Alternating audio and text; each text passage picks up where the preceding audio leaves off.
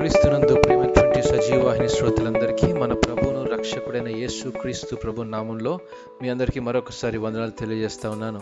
క్రైస్తవుని జీవన శైలిలో అనేటువంటి ఒక పాఠ్యభాగంలో విజయ సామర్థ్యం అనే అంశాన్ని జ్ఞాపకం చేసుకుందాం.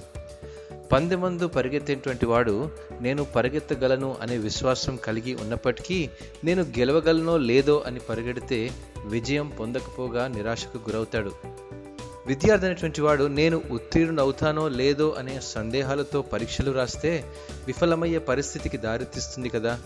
నేనంటాను ఆత్మవిశ్వాసం లేకుండా విజయాలు పొందాలంటే అసాధ్యం.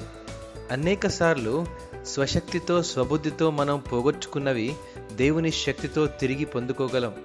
ఎక్కడైతే పోగొట్టుకున్నామో అక్కడే వెదకాలి పొందుకోవాలి. అందుకే అపోసిన పౌలు అంటాడు నన్ను బలపరచు వానియందే నేను సమస్తమును చేయగలను.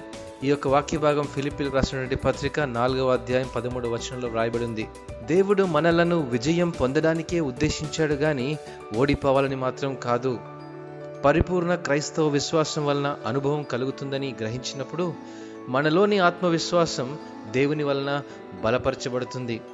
దేవుని సంతోషపెట్టే జీవితం గడపాలని ఎంచుకోవడం మన విజయ సామర్థ్యం అవుతుంది.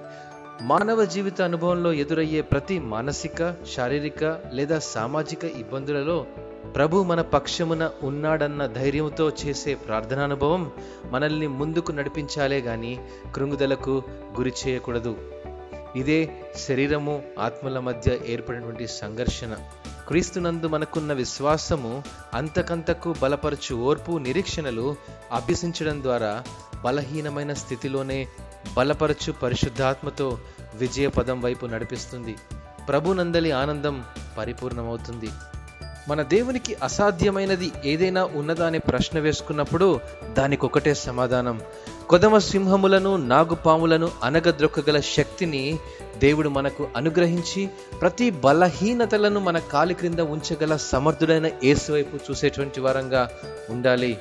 విశ్వాస సహనంతో అడుగులు ముందుకు వేస్తూ విజయ సామర్థ్యాన్ని పొందుకోగలిగే శక్తి దేవుడు మనకు అనుగ్రహిస్తాడు. అట్టి కృప ప్రభు మనందరికీ దయచేయునుగాక. అమేన్